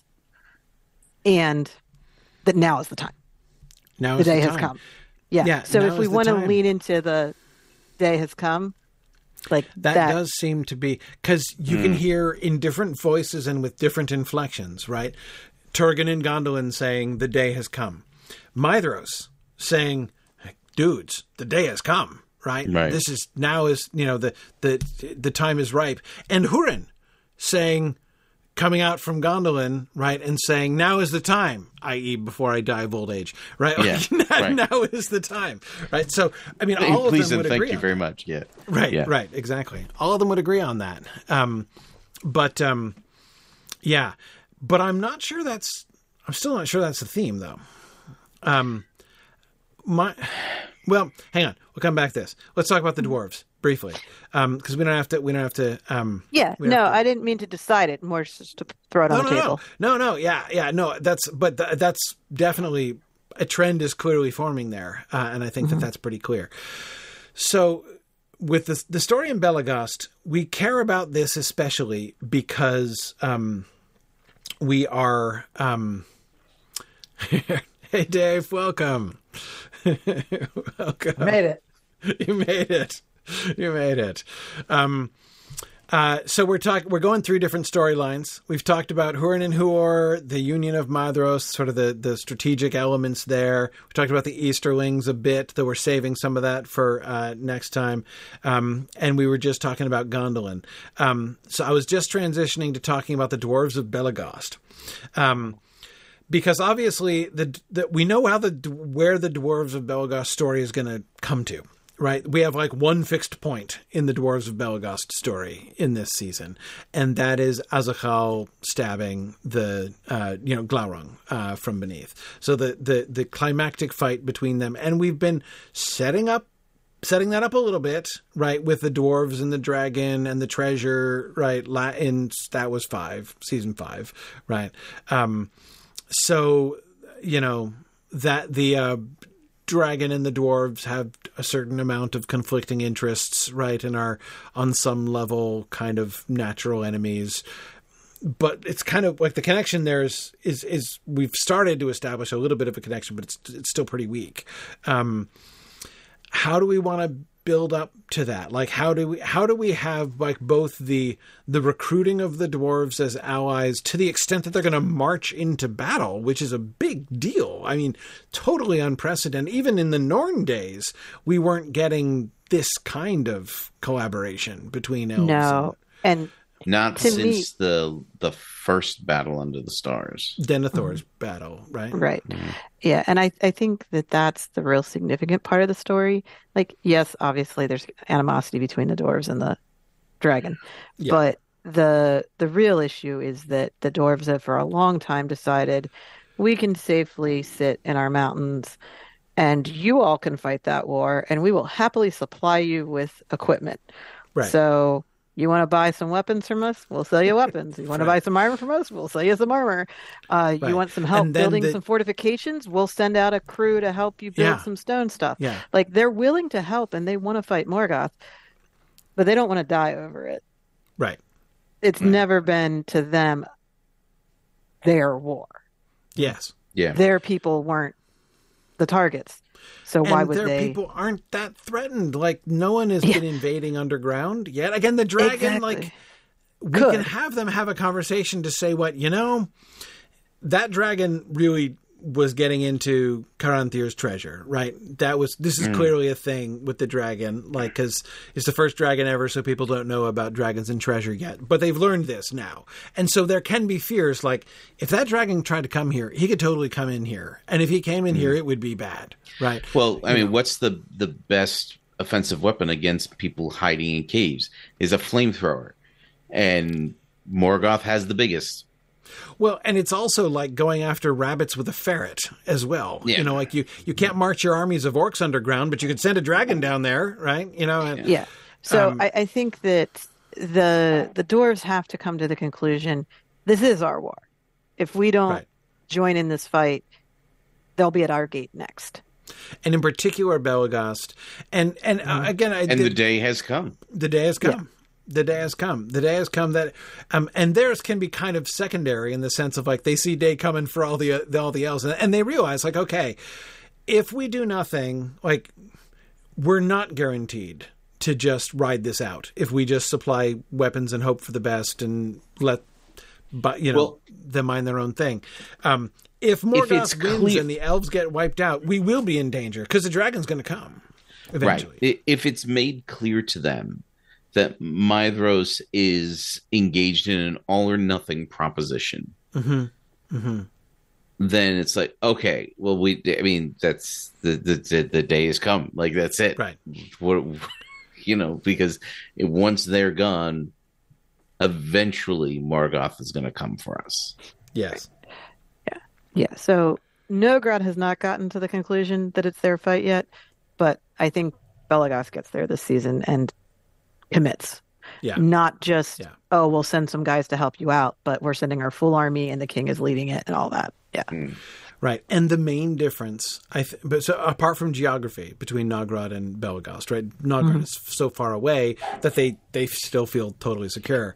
Belegost they're is, only Belegost is a little further north and Nogrod's a little further south, but it's not a significant difference if you're, say, a dragon. right. Well, but what that's what I was thinking is contact with the dragon. The elves of yeah. Belegost have like they've true. The people in Nogrod are they're still thinking orc armies. They're like, you know, right. the orc armies try to get into our mountains. It's not going to happen. Right. right and if right. it does, you know, we'll fight them in the tunnels, and it'll be ugly, but it will win. Um, but uh, um, but but the Dwarves of Belegost are like, okay, no, there's a the dragon is a difference maker. Um, mm-hmm. yeah. yeah, yeah. Okay. Um, okay, so that that I think is probably enough. We do need who's our ambassador to the dwarves. We need somebody to. There's somebody that we've been kind of grooming for this. Um, he was at Himring. I forget his name. Oh, the dwarf? dwarf? Yeah. Yeah. Yeah. I don't know if that we named him, but we might have. There was uh, a foreman who was helping Maedhros put um, uh, secret tunnels under Himring, mm-hmm. and he was present in Himring during the Dagor mm-hmm. So he kind of got to see battle firsthand and got stuck, caught up in it. And he would be a good spokesman for some of that stuff. We also uh, managed to get ourselves to like everyman dwarves yes. who saw Glaurung um, in season six. Yes. Um, they're very minor characters. They were just two guys who were standing around and the dragon went by, but we can certainly bring them back and have them tell people about the dragon they saw. Like we can use those characters as a random dwarf in the thick of things. Or our dwarf ambassador could find them, could meet them, mm-hmm. and yeah. and then deploy them, basically. Right. Right. As so. testimony for the king. Would we yeah. have an, a primary elf contact? I'm assuming that Maedhros is gonna be coordinating with Belegost because there's at least some friendship there, mm-hmm. and he's mm-hmm. not sending Caranthir. Yeah, but yeah. he could send one of his other brothers, like you know, Maglor could be ambassador to Belegost if we wanted. Thornley is the name in the script. Thornley, I yes. I don't know if he ever gets named actually, but yeah. Right. Okay. Right. Yeah. Um, so yeah, so we have we have some characters we can work with. The Easterlings obviously are going to deal with Caranthir, but we don't necessarily have a role for Celegorm and Curufin in everything that's about to happen. Mm-hmm. And they don't seem like the kind of guys who would just sit there. Right. so they're going to be doing something. Yeah, um, well, okay. So, so, we need. We'll think about uh, them. Yeah. Is um, is uh, Amros going to make an appearance? Yeah, he's going to fight in the battle. Yeah, yeah. So he's on board somehow eventually. Okay. Yeah, yeah. Um, okay, all right. Um, is there any? Do we have the dwarf connection, the dwarf alliance? Is that spontaneous? Like one day um, Maedhros finds himself surprised and delighted to find the dwarf ambassador showing up and saying, "We're in." Or is there going to be no, a brain? Is, is there going to be an elf advocate who's going to reach out to him, to them, and yeah, he he, it's going to have to be a part of his story mm-hmm. um, to um, because otherwise it's not going to be as valuable. Right. Right. Like, yeah, and free, it, free armies aren't valuable. The the general idea is that, especially if they're green, there's uh,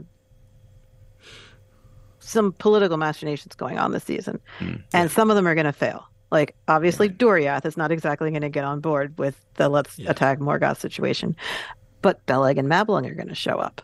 Mm-hmm. So even though Doriath's not on board, like there's still a story there. There's Why do you guys go? Yeah. Do they show up with the people for Brethil and are just tagging along with the men? You know, I don't know. Who knows? We'll come up with something, but I, I, so I'm thinking.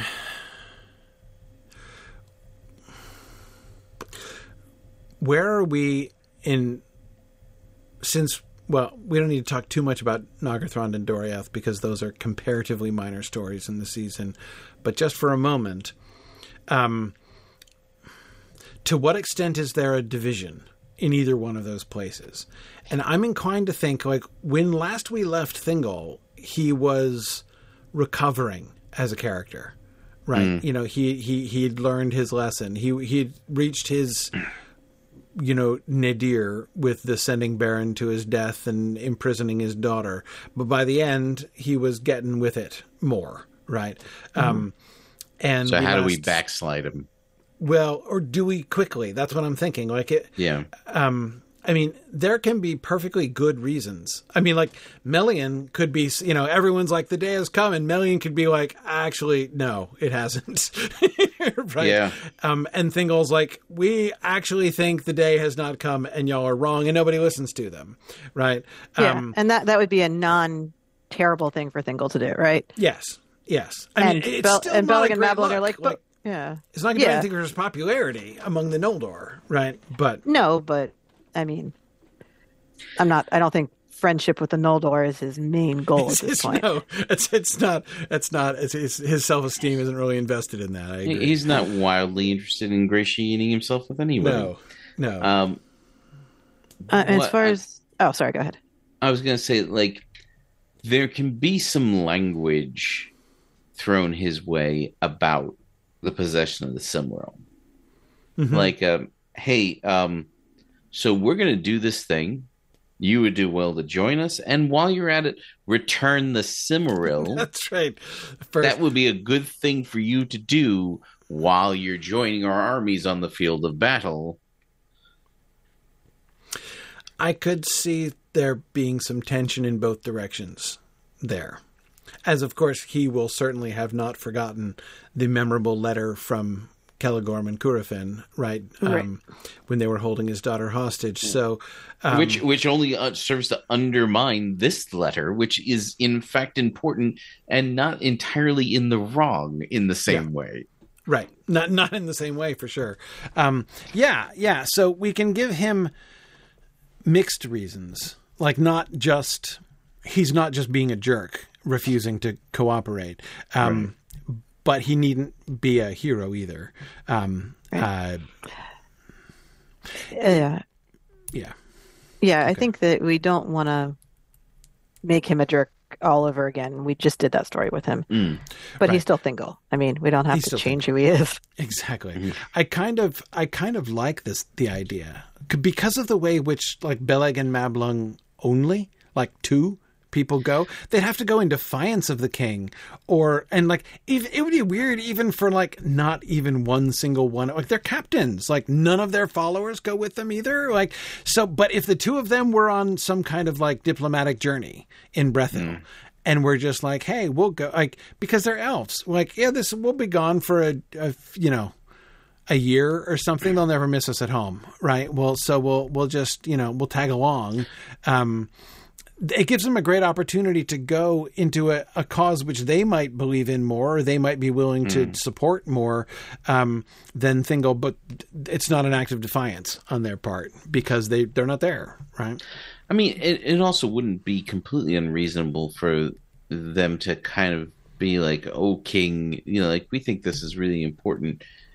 Um, you know, and we understand your reasons for not wanting to participate, um, but uh, we we kind of feel like we need to. And he's like, fine, fine, just do it. go. I, mm-hmm. I don't care, you mm-hmm. know. Um, try not to die, please. Yeah, I just I feel like there we're gonna have to tell that story of how do the two of them end up at the battle uh, when yeah. Thingol is very adamantly not mm. yeah. on board. Yeah. Yeah. Um, no, I, I kind of like the I kind of like the field trip uh, explanation. Yeah. But um, as far as Nargothrond goes, I think the animosity towards the Feanorians plays a large role in Orodreth's decision, mm-hmm. and the fear that Curufin put into the people of Nargothrond of you better keep it secret, keep it safe, or else you're all gonna die. Like right. they took that to heart. so Nargothrond is also on lockdown, and mm. you know, not quite Gondolin levels, but pretty close.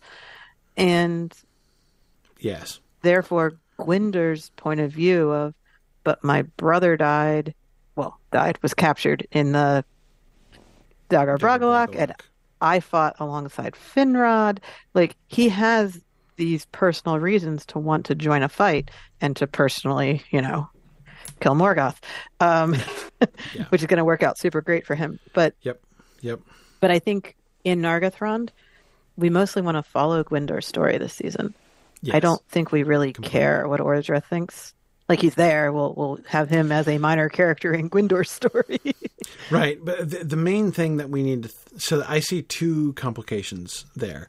Mm-hmm. Well, not well, two two two elements. One this is the beginning of the Orodreth story that's going to culminate in him becoming Turg, you know, Turin's puppy dog, right? So, mm-hmm. like, we have to make sure this is going to map well with the whole trajectory of Orodreth's character as we've been developing it. True. Right? So, um, so that's that. So I, I, agree. He doesn't have to be the focus. We don't have to really emphasize that, but but we need what he's doing and what his policy is is going to be relevant, and so we need to make sure, sure that's going to fit. The second element that I see is that. Um, uh, oh, the other folks um, Celebrimbor, um, Gil-galad, right? What are they up to? Where are they? Why aren't they? You know, so th- just some explanation of why sure. they're not into it um, and and what's going on there because just their their choice is going to be again relevant for how we see their characters continuing True. to develop for later on. Um, the main reason I picked Gwindor is one he goes oh, to yeah, join no, the fight. I absolutely agree and about Gwindor. Yeah, secondly, completely. we need to tell the story of him and Finduilas. Completely, this season. Absolutely. So I figured if he's Which our point of view character, the Gil-galad connection even more important. Right, because that's her brother. Yeah. So yeah. yeah. So yeah, we'll we'll definitely have Gil-galad and Orodreth and fin and um, Finduilas and um, Gil-galad all be characters within that story, um, in some form. Yeah. Yeah. Okay. So it's um but I certainly agree. The focus is absolutely on Gwindor's uh, on Gwindor's story. Um, yeah, yeah, totally. Okay, so theme. I really love the suggestion, though I've totally forgotten who made it, of hope being the theme. That felt really right to me, and it fits with all this "the day has come" stuff that we're talking about, right? Um, I love what what what I was won over by was the observation that the season begins with an upswelling of Amdir. We can do it, everybody, right? Believe in the cause. If we all band together, we can make it happen. Who's with me, right? That's how we begin with Amdir. Like that's all Amdir, 100% Amdir, right? Mm-hmm. And it ends with one of the most famous uh, statements of Estel in the Legendarium, right? With the day shall day come shall again. come again. Yeah. Um, mm-hmm. And so, not to mention the fact that um, it just seems entirely delightful to me to have the focus be on hope in the season of the Near Night Thurnoidiad. Right. right. Unnumbered tears, but hope. There's something that really appeals to me about, uh, um, you know, telling the story of unnumbered tears um, in a way which is the story of hope, right? Um, and that's doesn't it's not at all to say that it undermines it, right? Like yeah. the whole point is, I mean, the Amdir all turns out to be wrong. Um, it isn't the day. The day has not actually come, and they're not going to mm. destroy Morgoth, and they're not going to win. Um, so they're in, in in many most ways, their Amdir is going to deceive them, right? Um, yeah. And um, but uh, so it's not as like uh, sort of perverse as it might sound to say like no but we're going to make it hopeful. It's, no the, the whole point is to understand you know kind of the context of all this right? To to to to frame what is hope exactly. Um, and what does that mean? You know nick you were kind of touching on this earlier when you were talking about um, you know, it may not be, I may not win, right? It may not, it doesn't mean things are going to go well. It doesn't mean I'm going to survive, right? Um, this, of course, is the realization that Sam has on the stairs of Cirith Ungol, right? right? That, like, we don't know whether we're in a happy ending or sad ending story, yeah. right? Um, but that's not what matters, right? What, well, and, and Galadriel has already acknowledged that she's fighting the long defeat. Yeah. That nothing that she does is going to actually Last. win them yeah. what yeah. they're what they're striving for. Yep. Yep. Um, yeah, so the suggestion of the hope with specifically the Amdir, Amdir versus Estel versions of it, uh, that was Arnorian. Arnorian, yeah. what is the name? I guess I should have gotten the name right before I said it.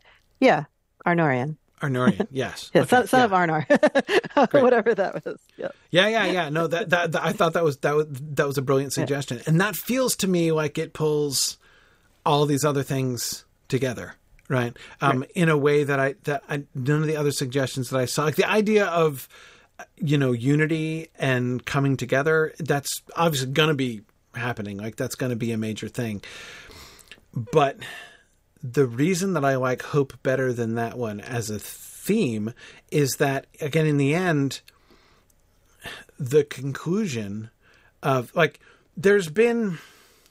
It's not like we're trying to teach moral lessons through these seasons, right? But but there's been a kind of like um, take home at the end of the day, right? Like we learned something about rebellion in season three, right? We learned something about change in season five and what your relation what what are like constructive and destructive relationships to change, right? Um, you know, we learn something about reconciliation and uh, you know what it means and and and and how it happens and and, and why it's important um, in in season four. Um, I would hate to think that the moral of season seven, if we're talking about unity and togetherness, is in the end, it's pointless, right? it's all going to fail, right? Uh, so, uh, so, you know, because that's kind of where where I feel like that theme would leave us at the end of this, you know, at the, the end point that we've chosen for this story. But that again, the moment of Estel at the end really changes without in any way undermining the the horror and the grief and the sadness of the actual event. Um, you know, to to to come down at the end to "Day Shall Come Again," and um, you know, I agree with um, somebody was talking about this that like, you know, oh yeah, um, uh, Bjarne was talking about this. Um, uh, GD Towering was talking about this. Um, that like we should actually use that phrase. Like we, you know, use that phrase in Elvish to again can to continue the play on the idea of the day coming, right? Um, uh, and in a sense, if everyone is saying the day is the day is coming or the day has come, right? It actually adds a new layer of depth to the famous declaration, "Day shall come again." Right? Um, now we hear that in a completely different way, right? We like the day had not come, but they weren't just wrong, right? Day is coming. It, this wasn't it, right? But like the way it changes the meaning of the word day, right? Um, the way it uh, it still insists in, on on hope, even though again the Amdir has failed. Right, this wasn't the day, and it hasn't worked, um, and yet it doesn't change the fact that day will in fact come again. Um, yeah. Anyway, there's just I think there's so much to to love about that, and I, I so it's it's it's where it it's where it ends us that I that I really love about that theme. Yeah, I, I think that it keeps the story of the Nirnaeth one of Tolkien's stories mm-hmm. because his stories are very much about hope. And sure, this isn't a great place to end, and things are not going to go well for her and or anyone in his family. But you know, don't worry, Tuor is coming. yeah, yeah, yeah, yeah. No, exactly. I mean, it's and it's it's something that I think. I think there are a lot of people who would say Tolkien stories are like hope is one of the most important things about yeah. Tolkien stories. But I think that many people who say that might have an oversimplistic view of what that means. You know, and so to kind of There's got to the... be real darkness yes. in them yes. to have actual stakes to be hopeful yeah. about. Yeah. Exactly. Mm-hmm. I mean this to me this is the main um the case study of Sam and his relationship with Hope over the course of the whole progress of the Lord of the Rings is, I, mean, to me, that's the most important case study of Hope. Um, yes. Most complex and and and um, hard hitting in its way, um, but anyway. So yeah, I think that um, yeah, it's not like in the Nirnaeth Ar- Arnoediad that you find hope, but it's despite the Nirnaeth Arnoediad. But you have you have to have the Nirnaeth Arnoediad, and then still be declaring the day will come again um, at the end of it, um, as you're being captured and hauled off to Morgoth. Um, then you you get what hope means in Tolkien's world, right? Um, yes. Uh, yeah, yeah, and this again, you, you think about the, the the, the references to, to, to to hope and despair in the Council of Elrond, right? You think about Denethor and you know hope on then, right? And the the, the conversations with Gandalf there, um, where Denethor is mocking not only what he believes to be merely Gandalf's Amdir, um, you know, his hope that things will pan out well, right? But what Denethor most likely believes he knows, but Gandalf does not yet know, has been disproven. Right? He believes. You know, he's. Um, I totally believe uh, Mike Drout's theory that uh, Denethor saw Frodo in the Tower of Cirith Ungol. Um, you know, naked prisoner Frodo in the Tower of Cirith Ungol in the Palantir. Um, and so he thinks he has information Gandalf does not have, that Gandalf's hope has already been, has already failed um, as he says, as Denethor says to to, to Gandalf, right? So, um, anyway, I, so all, all, these things, all these things are involved in, um, in, a, but of course, Gandalf's Gandalf's hope is not that, right? It never was that. We saw that from the Council of Elrond. We see it again um, in his response to Denethor. So. Um, and then what he Gandalf then goes on to urge in the you know the the last debate of the captains anyway, so it just it is a hugely important theme, um, and it's one that we could pick up again uh, in other places uh, potentially. But I, I, think it would be really really fun um, to bring the concept of hope together with the concept of the Nirnaeth. Um, I was thinking that from the beginning. I wanted to go through the storylines because, like, together because I wanted to kind of test it out to, you know, as I was kind of thinking about it all the way through. Um, and I think I was, I have come to the end thinking, still thinking that that would be pretty awesome. Um, you guys think that would work? Mm-hmm. I do. Yeah, okay. I do. It, it'll have to be carefully handled near the end. You don't like leave the audience thinking, but, but but they lost. They you lost, know, like, and right? they lost like horribly and completely. Right, right. Yes. and I don't. I mean the the the the writing of the the story is written lends itself to not have that be a problem. It just yeah. is something an unskilled uh an unskilled hand might uh botch might, that. Yeah. Yes, yes. Yeah. Yeah. I, it could feel muddy. Mm-hmm. Yeah. Mm-hmm. But I, I do think it'll work um, for the type of story we want to be telling and avoid the pitfalls of telling a story where they fail. Yeah. Because yeah. they do, but that's not what we want to tell the story about. And um, I I think that we'll want to pick a midpoint to the season then. Yes. That really highlights the type of hope that we want to see in the Nirnaeth. Mm. Um, yeah. Which is going to be a little tricky to pull off. Yeah, it will. Because... It will. I, I so GD Taurin was just saying we don't want the takeaway from the season being, wow, they were all dumb to have hope, right? You know, yeah. Uh, yeah. which it could look that way, right? It could. Yeah. I mean, so you know, it might be interesting is if Azaghâl is kind of the by the middle, like in preparation for the battle, kind of the voice of, look, it's become very clear to me that this is what we're supposed to do. Whether it's going to work or not doesn't actually have any bearing on that. Yeah. Mm-hmm. I okay. So what is what the the last thing, and I, we're kind of out of time anyway. Um, the last thing we were going to talk about was the turning point in the middle. I don't have a good candidate for this, and here's why. This is a general problem, but I think we can pick this up later on. And my general problem is I don't um I have very little sense of what's happening in the middle of the season. Mm-hmm. We've got battle at the end, we've got Gondolin at the beginning, and then I feel like we've got this like mushy middle in which we have bunches and bunches of people having lots of conversations with each other, right? And very little in the way of actually anything happening. Um, so there are at least a few things happening.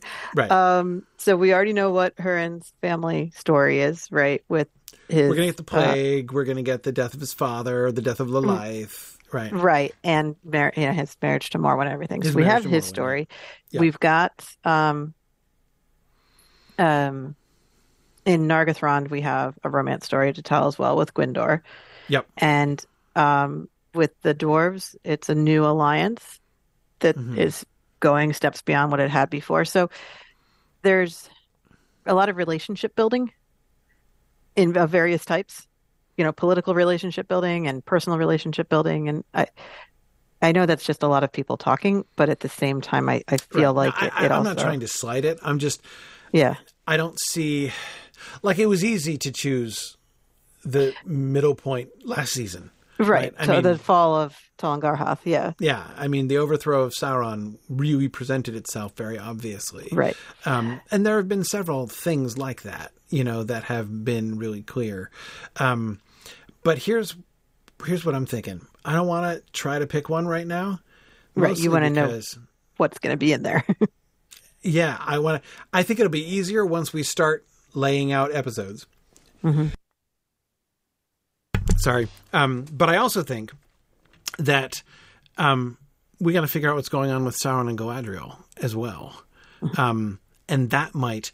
I'm wondering if the turning point might be Sauron and Galadriel related, actually, potentially. Um, yeah.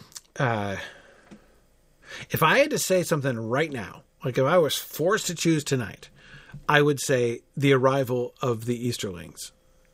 The Easterlings cross the mountains. Um, that's like the game changing arrival of the Easterlings. Um, but since we're going to be connecting that with at least Sauron and possibly also Galadriel's storylines, um, I kind of want to wait. I, I, don't even want to like put a flag in that, you know, uh, or like you know d- drive a flag in there uh, because it might change significantly. But um, yeah. Oh, hang on, Nick. You're not hearing you. Yeah, we sh- it, we also should decide exactly how many episodes the battle proper is going mm-hmm. to occupy. Mm-hmm. Um, because maybe it it opens in an episode and then continues on for a couple more or whatever it is that we decide um, because that will kind of that'll give us a much clearer idea of the shape of the season. Um, because once we've made that decision, then we'll kind of know what needs to be happening around the episode seven, episode eight um, yep. point in the yep. season. Agreed. Agreed. Um, I um, yes, I have some thoughts about that, but we can. But that's that's a later discussion. Um, and uh, quick question: Can somebody yeah. remind me how, how, did we handle the arrival of the men? If we do your Easterlings idea, is there an opportunity to do like a kind of a a um, a callback or a uh, like a sort of a uh, like a kind of a mirrored moment well, do you mean like the first men into Beleriand? Yes. Uh-huh. So that was the uh, House of Beor uh, marching over the mountains. Finrod and, then harp. Sing- yeah. singing so, the song about the light in the west. Yeah, yeah, yeah. So could we do could we do something like a sinister version of that with the Easterlings? I mean, but do we need it to be sinister? Because right, yeah, yeah, their, their arrival is well, pretty hopeful for the story. That's true. It depends upon how clever we want to be with it. Yeah. Yeah. Well, obviously, we want to be extremely clever. Right. Then like, it should be a hopeful moment to have because them arrive. You, yeah, but if you do it, if you do it correctly, then anybody watching it in hindsight would go, "Oh, obvi- okay, uh, they we we should have known they were the bad guys because." Yeah, yeah, yeah. Yeah. yeah. Like yeah. people okay. who who but watched yeah, I, Frozen I, and, and were shocked to find that Hans was the bad guy. Yeah, right. Spoiler yeah. alert. Right. Yeah. So we don't want to do sinister. Yeah. Yeah. No, but but but I agree that thinking about that relationship, um, uh, especially since again the text gives the vague sense that um, Maedhros doesn't explicitly like compare himself to Finrod or anything, right? But like that Maedhros is like, okay, Finrod had the right idea in befriending these humans. Um, I can do it too. Like, hey, look, there's some more humans. I'm gonna go. I'm gonna go run the Finrod playbook, right, with these with these humans. And so the idea that there is even perhaps in Maedhros's own mind an overt, uh, you know, a parallel uh, there. Um, I think that that's that's an important thing to be thinking about. That would be really fun yeah. to play with. Because yeah, it's it's kind of a significant part of season five. Which groups of elves befriend and yes. form relationships with the men. And obviously, Finrod wins the everything on that. But yes. Fingon's not so bad either. Right. Fingon's relationship with Hador is pretty significantly good. And he's obviously going to follow that up with Hurin as well. And so, even Caranthir came around. Yeah, Caranthir noticed after the fact that Halaskirf was pretty cool, um, right. even though she right. wanted nothing to do with him. Uh, right. So yeah, so like and it's the Feanorians who drop the ball. They don't yeah. make enduring relationships with any significant groups of humans. Caranthir notices Haleth, and Amlach personally goes and swears allegiance to uh. So, you know, Maedhros has one guy and his family. oh, there, there were, we there were more. That. There, there were more. There, there were. Have, does yeah. he have he have does he still have like his like the descendants of Amlach should still be around? Yeah, right? they they yeah. were at the Dagor Bragollach in Himring, so yeah. some of them died there, but um, yeah. there should yeah. be some left. Yeah, that would be that'll be an interesting cultural thing, actually. Um, anyway, because yeah, the, we, yeah, the, the time between these two battles is eighteen years, right? Because it's mm. four fifty five oh, right. to four seventy two. Yeah, so we're talking at most a generation. Right. So right. yeah. Yeah, they're Okay. Okay. All right. So we'll pause the mid-season turn question until we come to see the shape of the middle of the season more clearly. Um, sure. And I really think that's going to happen. Best. Well, certainly we're going to need. We don't even have all the raw materials yet because we don't have the full Sauron and Galadriel story.